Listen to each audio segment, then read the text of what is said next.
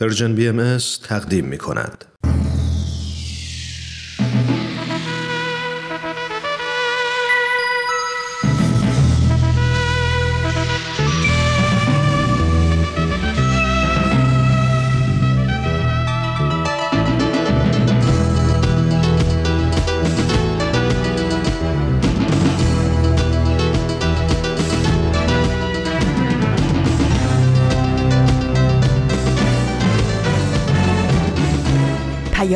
دوست. برنامه ای برای تفاهم و پیوند دلها.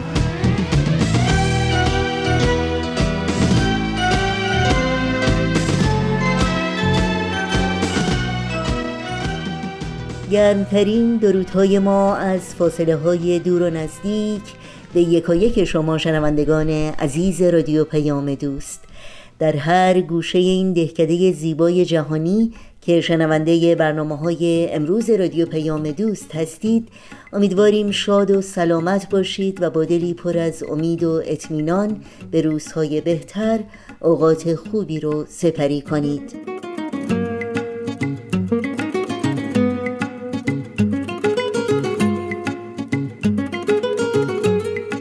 نوشین هستم و همراه با همکارانم پیام دوست امروز چهارشنبه پنجم آذر ماه از پاییز 1399 خورشیدی برابر با 25 ماه نوامبر 2020 میلادی رو تقدیم شما می‌کنیم.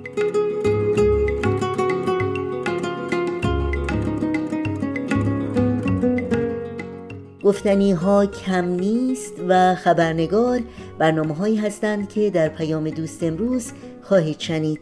امیدواریم از همراهی با اونها لذت ببرید.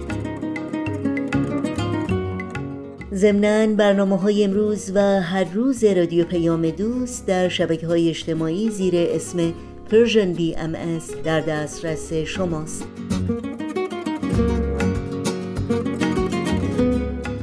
با ما در تماس باشید و نظرها و پیشنهادها پرسشها و انتقادهای خودتون رو مطرح کنید.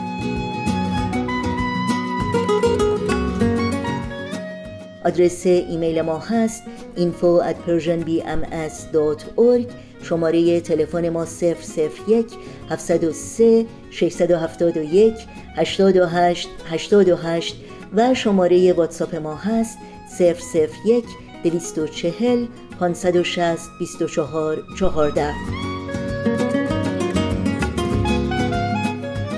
و البته در صفحه تارنمای سرویس رسانه فارسی باهایی هم www.persianbahaimedia.org می‌تونید اطلاعات کامل راه های تماس با ما و اطلاعات برنامه های رادیو پیام دوست رو جستجو کنید.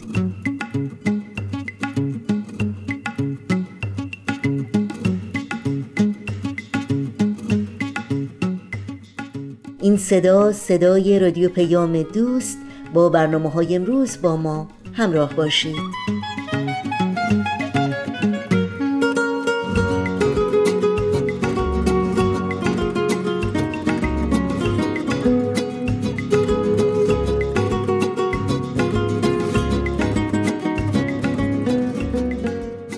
اولین برنامه ای که از رادیو پیام دوست میشنویم بخش تازه است از مجموعه گفتنی ها کم نیست.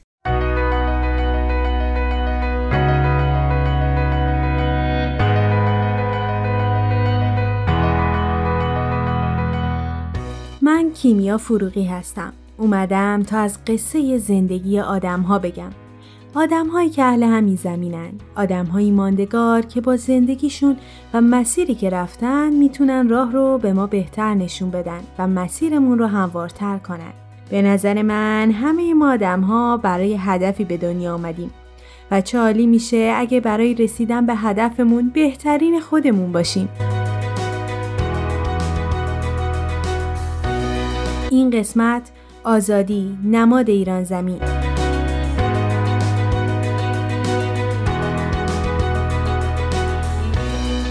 حتما همه ما برج آزادی در تهران رو می‌شناسیم. اگر هم از نزدیک ندیده باشیم حتما بارها تصویری از این بنای ماندگار رو دیدیم. در این قسمت می‌خوام شخصی که این بنا رو ساخته و در طول زندگیش آثار زیبا و ارزشمندی رو به جای گذاشته بهتون معرفی کنم. البته می‌دونم که خیلی از شما ایشون رو می‌شناسید و اسمشون رو شنیدید.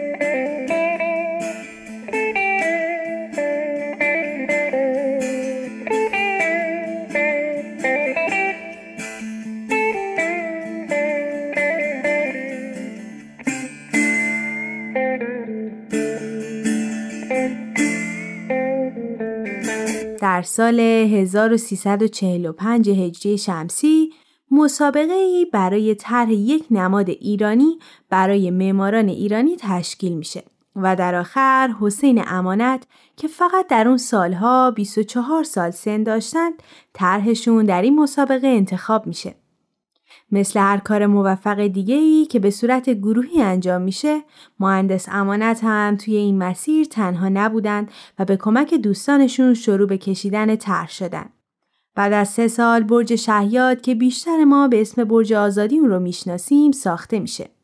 برج شهیاد که نمادی از ایران هست و جدا از ما اکثر غیر ایرانی ها هم ایران و تهران رو با تصویر این بنای ارزشمند که جزء میراث فرهنگی ایران هست به یاد میارن.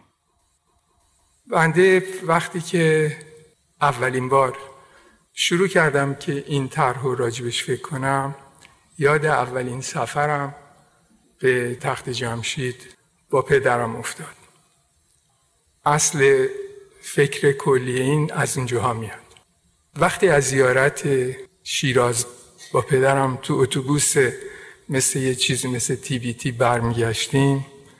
برای صبحونه تو تخت جمشید وایساد.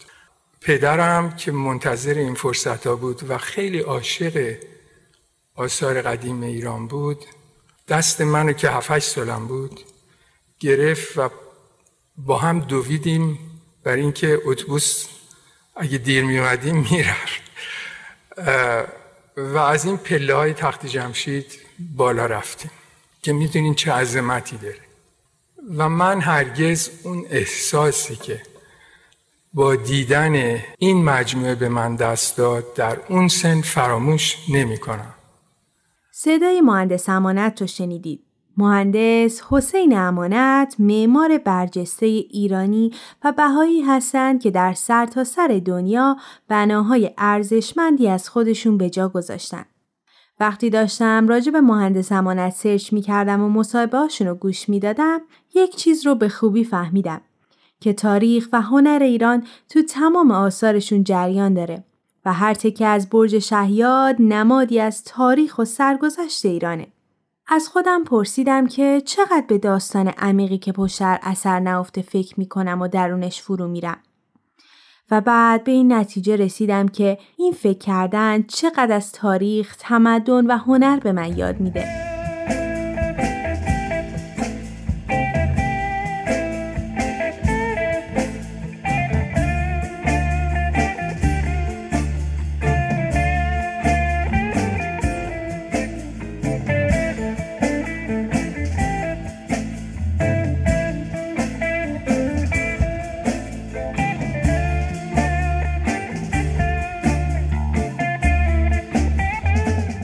قسمتی از صحبتهای مهندس امانت رو براتون می‌خونم.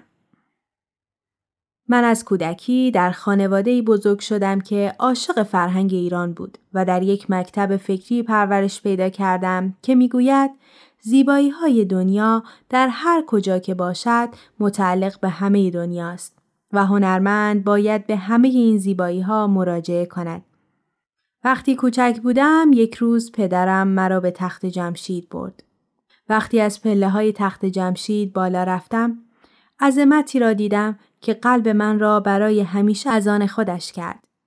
تجربه ای بود که هیچ وقت آن را فراموش نمی کنم و فکر می کنم کارهایی که بعدا در زمینه معماری انجام دادم بیشتر به این تجربه و حس مربوط می شود. یک مقدارش هم شما به حساب شانس بگذارید.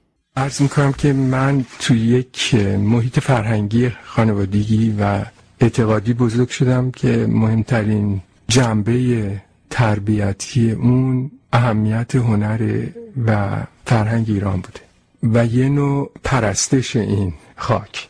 به این ترتیب همونطور که گفتم از اون روزی که این قرارداد به من بستن من به اونا گفتم این یه قرارداد عادی بر من نیست. این یه چیزی که من همیشه در قلبم بوده و می‌خوام فرصت بکنم اونو به حقیقت نزدیک کنم می‌دونی برای من خیلی جالب بود تأثیر خانواده و لحظاتی که ما در کودکی میگذرونیم چقدر می‌تونن رو آینده ما و انسانی که می‌خوایم باشیم تأثیر بذارن.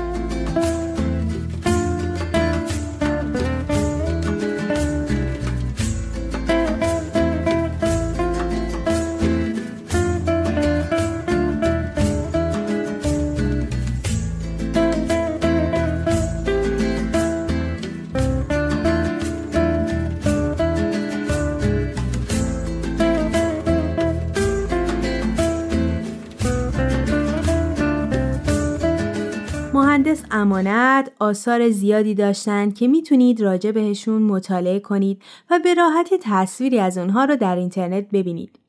حسین امانت همینطور بناهای مذهبی برای بهاییان در بسیاری از شهرهای دنیا ساخته. مثل مرکز بهاییان در تگزاس و ویرجینیای آمریکا. مشرق الاسکار در ساموا یا بناهای مهم دیگه‌ای مثل ساختمان مرکزی رادیو تلویزیون در پکن چین و مقر بیت اعظم همینطور آرامگاه حضرت عبدالبها که شاید شما ایشون رو به اسم عباس افندی بشناسید هم ساختن. دوباره براتون متنی از مهندس امانت رو می‌خونم که راجع به بناهایی که ساختن گفتن. منطق من این است. ما در زندگی مدرن در شتاب و تحرک به سر می‌بریم و زمانی برای دقت کردن به جزئیات یک ساختمان کلاسیک نداریم. اما سبک کلاسیک برای جامعه‌ای که در آسودگی و رفاه به سر می‌برد معنا می‌دهد. جامعه‌ای که زمان کافی برای مراقبه و نیایش دارد. ساختمانهای مدرن بعد از انقلاب صنعتی رشد و گسترش پیدا کردند. دوره‌ای که زندگی مادی بر معنویت غلبه پیدا کرد. اما من فکر می کنم زیبایی فاکتور مهمی در طراحی است چون زیبایی برای روح انسان خیلی سودمند و مفید است. علاقه ای که به فرهنگ ایران داشتم به بناهایی که از کوچیکی از تخت جمشید گرفته تا پازارگاد تا مساجد بسیار زیبایی ایران که همیشه زیبایی اونا بر من واقعا افسونگر بود.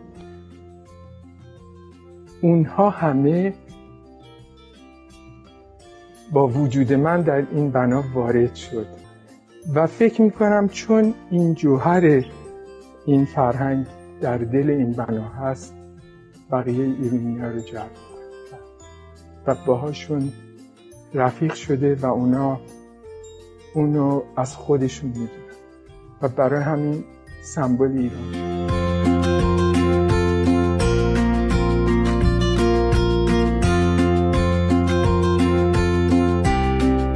صدای مهندس امانت از سخنرانی و مصاحبه های مختلفشون رو شنیدیم. ما انسان ها نیروهای ارزشمندی در وجودمون داریم که باعث پیشرفت روح ما میشه. مثل نیروی عشق، مثل نیروی محبت.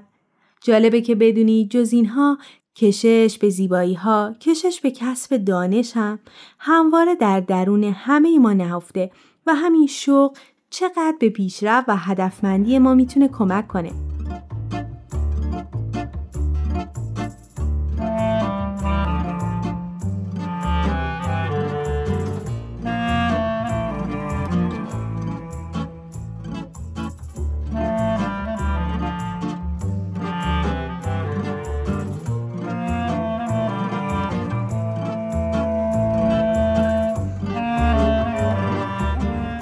حسین امانت قبل از خلق هر اثری دعا و مناجاتی دارند و معتقدند درون این تمرکزی که با نیایش کردن به دست میارند افکاری نهفته. جمله از ایشون رو در این باره براتون می‌خونم.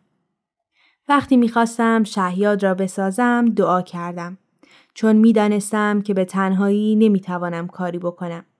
شهیاد را ساختم تا بگویم ایران از دوران سخت گذشته میگذرد و به آینده درخشان می‌رسد. در این تردیدی نیست.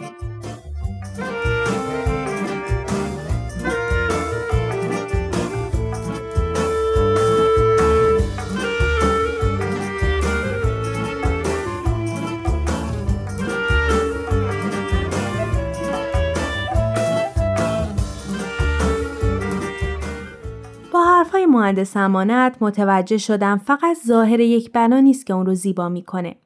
توجه به معنا و سرگذشتی که برای اون طرح به کار رفته همینطور میزان آسیبی که به محیط زیست وارد می‌کنه و میزان آبی که برای ساختن یک بنا به کار میره همه عواملی هستند که ما رو به فکر کردن وامی دارن و چقدر خوب این نگاه و این تفکر رو در همه چیز داشته باشیم.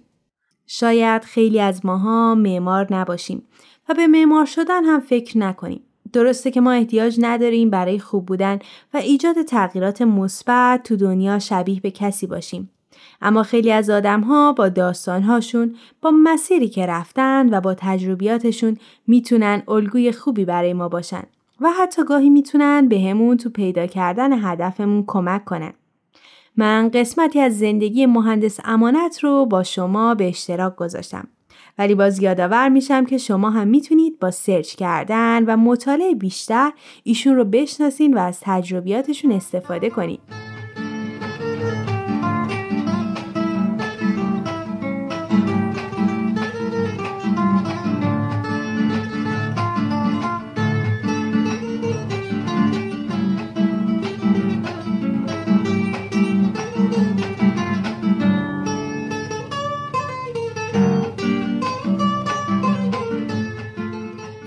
امیدوارم که تا اینجا از شنیدن این برنامه لذت برده باشید.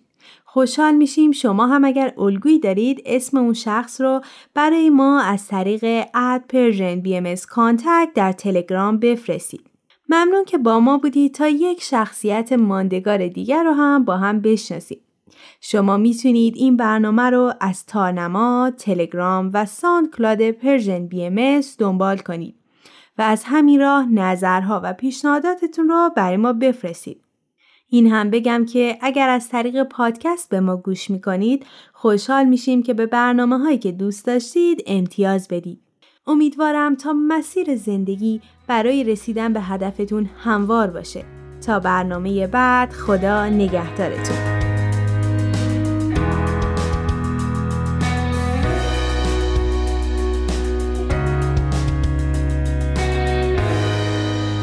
تهیه شده در Persian BMS با رادیو پیام دوست همراه هستید و برنامه این هفته گفتنی ها کم نیست رو شنیدید. برنامه های رادیو پیام دوست رو در شبکه های اجتماعی یوتیوب، فیسبوک، SoundCloud، اینستاگرام و تلگرام زیر اسم Persian BMS دنبال بکنید و مشترک رسانه ما باشید.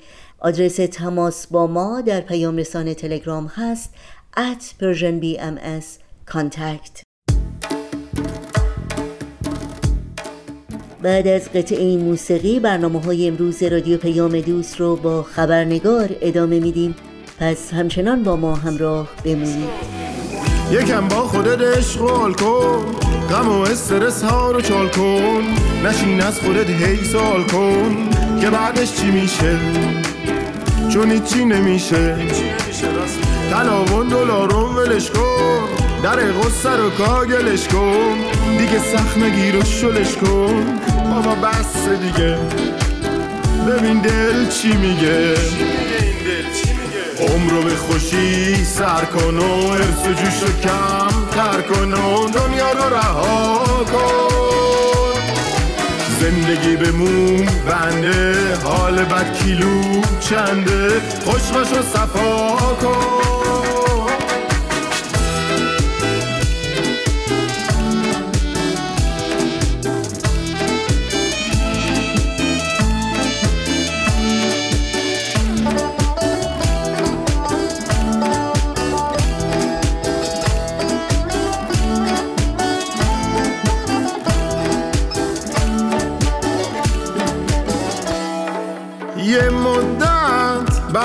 غصه خوردن یه مدت بس غم مردن.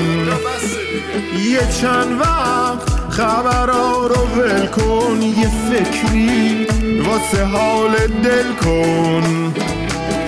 اگه یارو عشقی نداری که سر روی شونش بذاری. نمیخواب شب زنده داری به حرفم عمل کن. خودت رو بغل کن. یکم با خودت اشغال کن. غم و استرس ها رو چال کن. نشین از خودت هی سال کن. که بعدش چی میشه؟ چون هیچی نمیشه. عمر رو به خوشی سر کن و ارس و جوش کم تر کن و دنیا رو رها کن. زندگی بمون بنده حال بد کیلو چنده؟ خوش باش و صفا کن.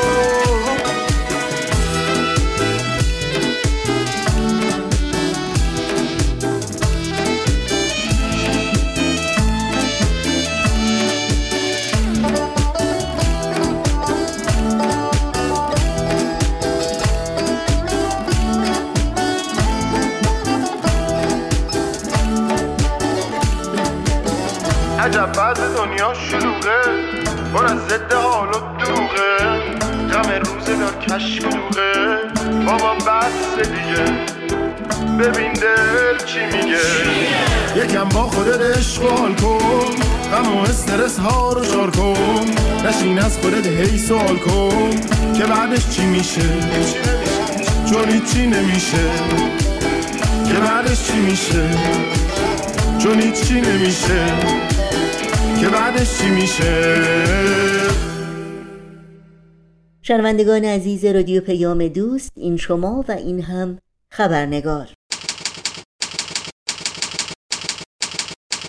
خبرنگار.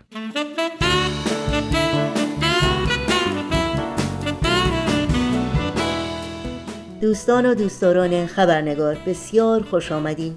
نوشین آگاهی هستم و خبرنگار امروز رو تقدیم می کنم قبل از اینکه در بخش گزارش ویژه این برنامه به میهمان خبرنگار خوش آمد بگیم با هم نگاهی گذرا داشته باشیم. به پاره از سرخطهای خبری در برخی از رسانه های این سو و آن سو و فراسوی ایران زمین.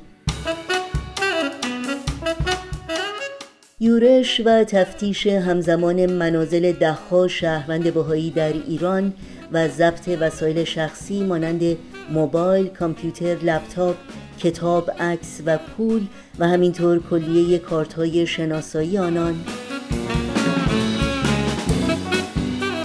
ادامه فشار بر دانش آموزان محروم و نبود امکانات تحصیلی در ایران استاندار خوزستان خودکشی شش دانش آموز در رام هرمز را تایید کرد. سازمان عفو بین الملل خواستار آزادی امیر سالار داوودی وکیل زندانی شد. و تصویب قطنامه سازمان ملل علیه نقض حقوق بشر توسط جمهوری اسلامی.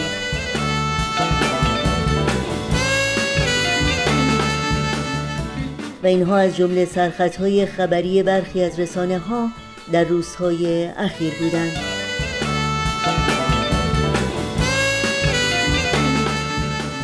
و ما امروز یعنی 25 ماه نوامبر روز بین المللی مبارزه با خشونت علیه زنان نام گرفته. به گفته سازمان ملل خشونت علیه زنان گسترده ترین مداوم ترین و ویران کننده ترین نقض حقوق بشر در جهان امروز ماست. که به دلیل مسئولیت از مجازات و انگ و شرمی که پیرامون این تجربه در اغلب جوامع و فرهنگ ها وجود داره تا حد زیادی گزارش نمیشه و در خفا صورت می‌گیره.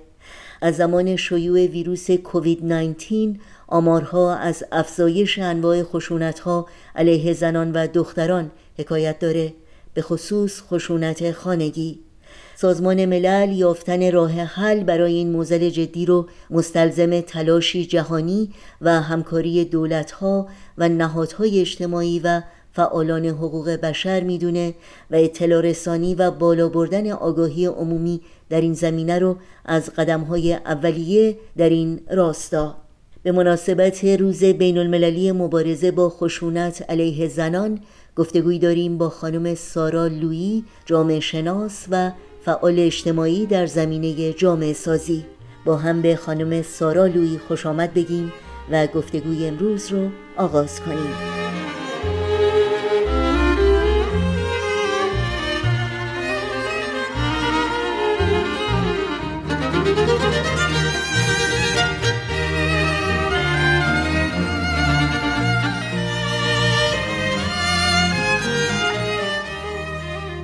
خانم سارا لویی به برنامه خبرنگار بسیار خوش آمدین. خوشحالم که فرصتی دست داد تا شما رو در این برنامه داشته باشیم.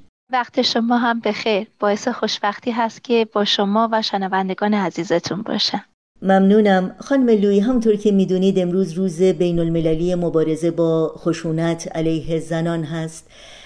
بنابراین در آغاز این گفتگو تعریفی رو از شما بشنویم در مورد خشونت و اینکه این خشونت در چه اشکالی خودش رو نشون میده. حتما. من می‌خوام اینجا به اعلامیه یو اشاره کنم و تعریفی که یو برای خشونت بر علیه زنان در واقع ارائه داده که هر گونه اقدام خشونت آمیز جنسیتی که منجر یا احتمال بر های جسمی، زبانی، جنسی، روانی و عاطفی می شود خشونت نامیده می گردد. خب در عمل اصطلاح خشونت علیه زنان شامل مجموعه ای از این سوء استفاده هاست که در مورد اونها صورت می‌گیره. خشونت ها دامنه گسترده ای دارند و ریشه در نابرابری های جنسیتی دارند. این می‌تونه سخت انتخابی جنین باشه تا سوء استفاده از زنان مسن. بیشتر انواع خشونت بر علیه زنان از ویژگی های خاصی برخورداره. مثلا در خشونت های خانگی و یا کودک آزاری با گذشت زمان این خشونت ها ادامه دار هستند.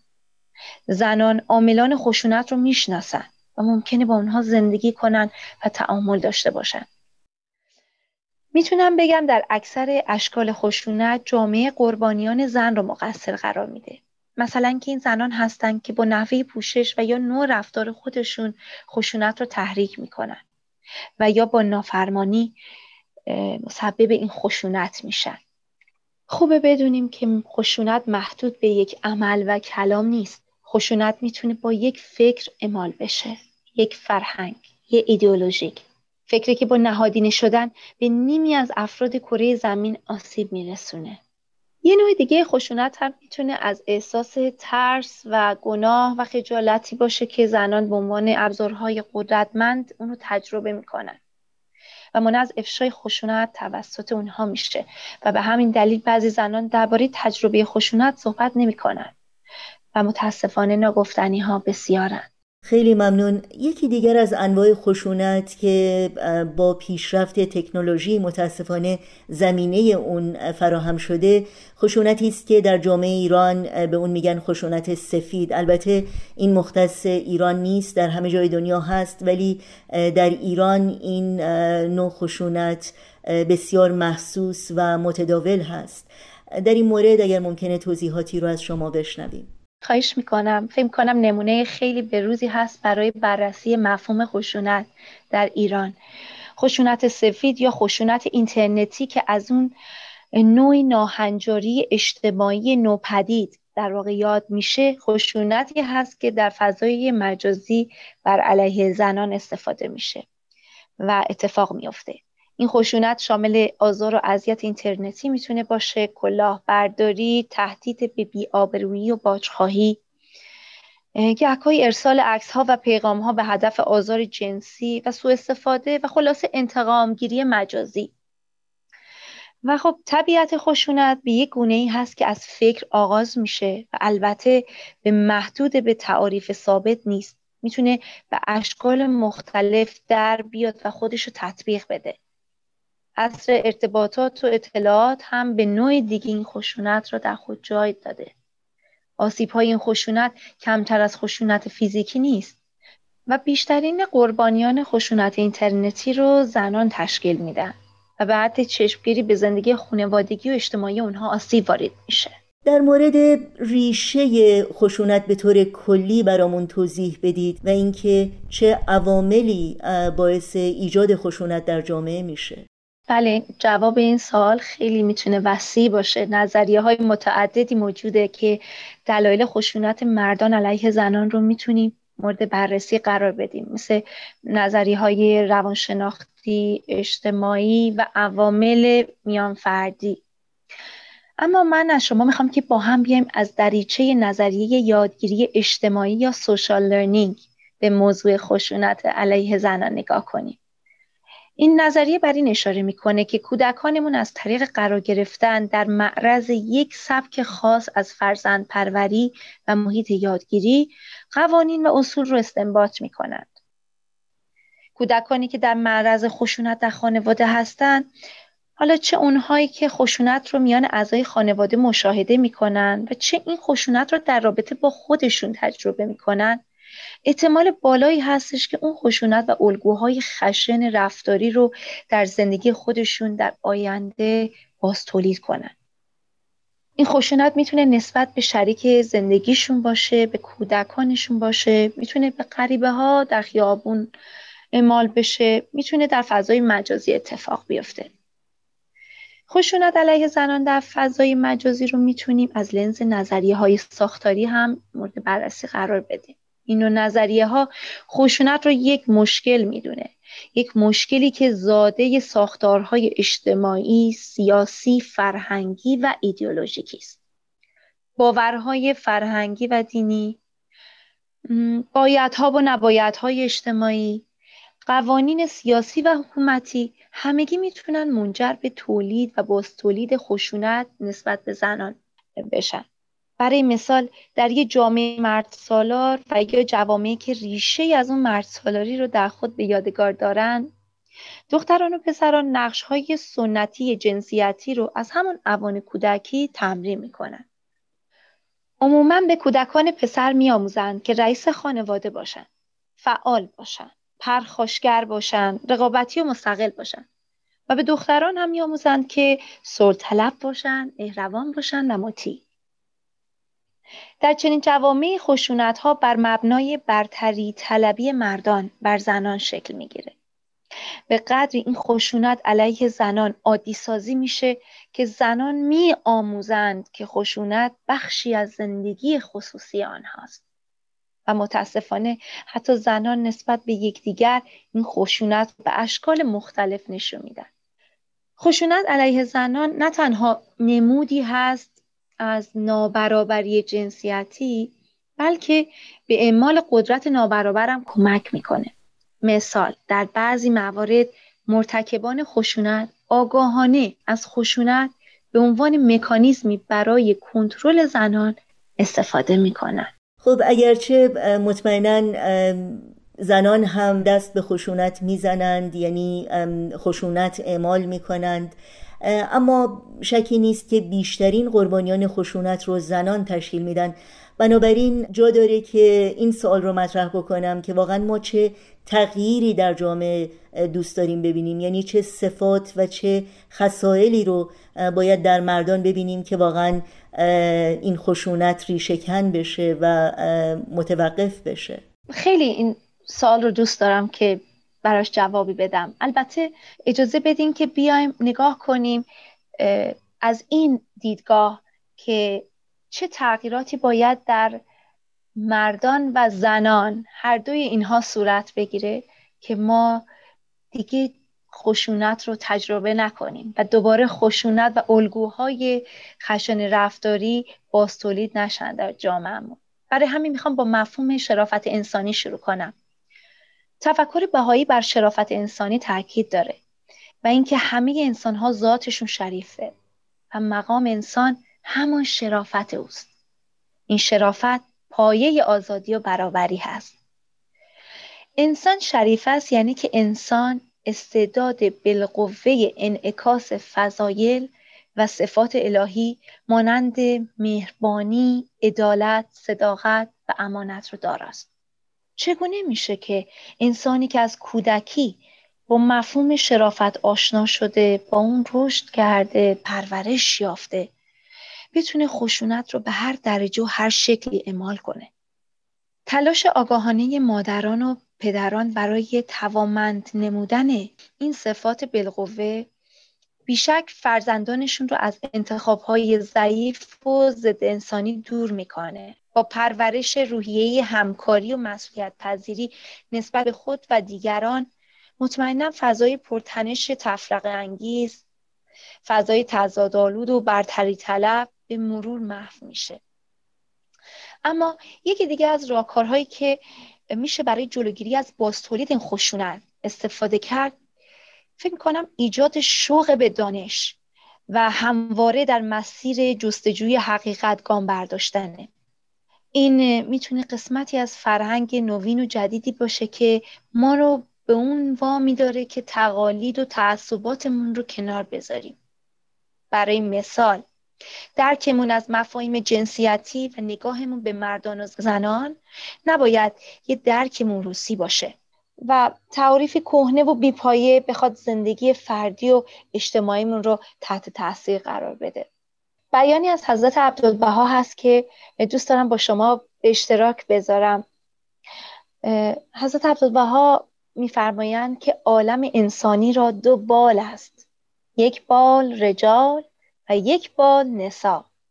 تا دو بال متساوی نگردد مرغ پرواز ننماید. اگر یک بال ضعیف باشد پرواز ممکن نیست. این مثالی هست که چه خوب هست که کودکانمون از کودکی با اون آشنا بشن. و والدین و دیگران ظرفیت های فکری و روحی فرزندانمون رو برای درک مفاهیم در این بیان پرورش بدن. برای اینکه یک جامعه برخوردار از عدالت اجتماعی و رفاه باشه باید کودکانمون مفهوم حقیقی و واقعی برابری زن و مرد آشنا بشن. و به این باورمندی برسن که زن و مرد از توانمندی های بالقوه مشترکی مانند توانایی عشق ورزیدن، خلق کردن، استقامت کردن و درک معنا و هدف حقیقی برای زندگی در جامعه برخوردارن. قدرت یکی موجب قدرت دیگری و ضعف یکی موجب آسیب دیگری است. خب فکر می کنم در جامعه که هدفش رسیدن به مدنیت و توازن هستش درک این برابری باید از فکر آغاز بشه و بعد هم به ساختارهای جامعه و مؤسسات گسترده بشه. بله خیلی ممنون. در مورد تاثیر خشونت و هزینه ای که این خشونت بر روی جامعه و همینطور افراد اون جامعه داره نظر شما رو بدونیم من فکر کنم جواب این سوال رو مرتبطش کنیم به جواب سوالات پیشین و از اینجا شروع کنم که زنان و مردان همینجور که مطرح شد دو بال پرنده انسانیت هستن. خب اگر یک بال ضعیف باشه به طب این پرنده از پرواز محروم میمونه و به تعالی نمی‌رسه. خب جامعه انسانی هم همین گونه هستش. نیمی از جامعه تقریبا زنان هستند و خشونت علیه اونها باعث میشه که از شرکت و همکاری در جامعه محروم بشن.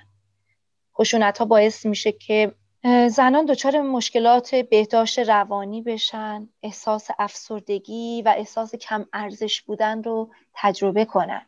خشونت علیه زنان هزینه های هنگفت اقتصادی رو هم برای هر جامعه به همراه داره. این هزینه ها می‌تونه مستقیم باشه و یا غیر مستقیم. هزینه های مستقیم مربوط میشه به سیستم های بهداشتی و استفاده بیش از حد منابع موجود در خدمات اجتماعی و مشاوره و دیگر خدمات. خب اگر یه کمی بیشتر بخوام توضیح بدم به این معناست که وقتی زنان تحت خشونت قرار می‌گیرن دچار مشکلات و آسیب های جسمی و روحی میشن و روانی و اینها احتیاج دارن که جامعه بهشون خدمات برسونه مؤسسات بهشون خدمات برسونه. توان درآمدزایی ندارن و هزینه های غیر مستقیم هم مربوط میشه به اینکه جامعه و بازار کار در واقع خالی میشه از حضور زنان و مشارکت زنان و تاثیرات منفی که این در واقع خشونت می‌تونه بر مشارکت زنان در عرصه تحصیل، اشتغال و زندگی مدنیشون داشته باشه. زنان بهرهوری و توانمندی خودشون رو از دست میدن و نهایتا جامعه روی سعادت و خوشبختی رو نخواهد دید. خب شما در مورد تغییر و تحول اجتماعی صحبت کردین این تغییر رو کی به وجود میاره؟ یعنی مسئولیت این تغییر بر دوش چه کسانی هست بقیده شما؟ سوال خیلی خوبی هستش. من فکر کنم که فرد جامعه و مؤسسات سه شرکت کننده ای هستن که موجب تغییرات در جهان ما خواهند شد. این سه شرکت کننده مدنیت ساز هستند و تغییراتی که در اونها اتفاق میفته باید به صورت کاملا هماهنگ و متداوم باشه. اما یادمون باشه که این سه شرکت کننده هم تاثیر پذیر هستن و هم تأثیر گذار هستن. یعنی که هر فرد هم مسئول تغییر خودش هست و هم عضوی از اجتماعی هست که مسئولیت داره که بستر اون اجتماع رو بسازه که در اون اجتماع همه افراد با هر نوع ظرفیت های فکری و روحی که هستن می‌تونن رشد کنن.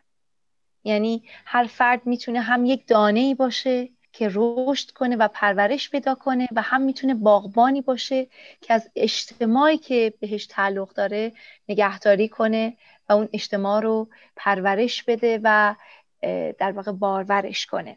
و البته مؤسسات هم در واقع مؤسسات اجتماعی و نهادهای اجتماعی همه اینها فکر می‌کنم مرکزی هستن که وحدت و اجتماع در اونها شکل می‌گیره و یک رابطه خیلی مستقیمی بین مؤسسات و فرد و اجتماع وجود داره. اینها می‌تونن همدیگر رو تقویت کنن و این رابطه در واقع رابطه دو سویه هستش. ممنونم از شما خانم سارا لویی از وقتتون و از حضورتون در این برنامه. براتون آرزوی موفقیت داریم و امیدوارم باز هم شما رو در این برنامه داشته باشیم. خیلی ممنونم از شما. من هم بی نهایت خوشبخت شدم که با شما و عزیزانتون بودم. روزگارتون خوش باشه. آرزو می کنم در بهاران دست جنگل پر از سایه باشد. روز و شب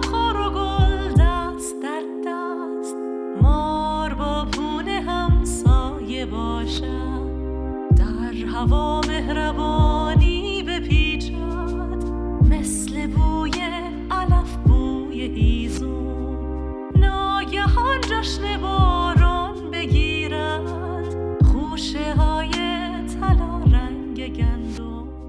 شنوندگان عزیز یادآوری کنم که همه برنامه های رادیو پیام دوست از جمله خبرنگار پادکست برنامه ها در صفحه تارنمای سرویس رسانه فارسی باهایی www.persianbahaimedia.org در دسترس شماست.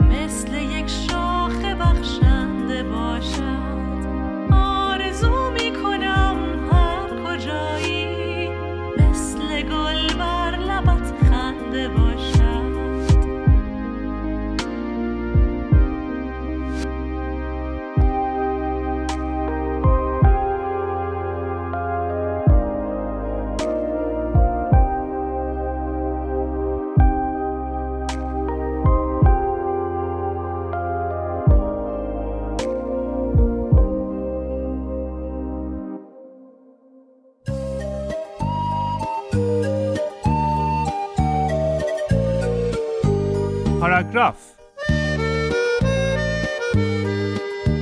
یادی از گذشته. ما مردم نازنین. نکته. آیه های ملکوت. همه اینها در بولتن. Persian BMS تقدیم می کند پنجشنبه ها بولتن در رادیو پیام دوست. و برنامه های این چهار شنبه رادیو پیام دوست هم در همین جا به پایان می‌رسه. همراه با همکارانم در بخش تولید رادیو پیام دوست از همگی شما خداحافظی می‌کنیم. تا روزی دیگر و برنامه دیگر شاد و پاینده و پیروز باشید.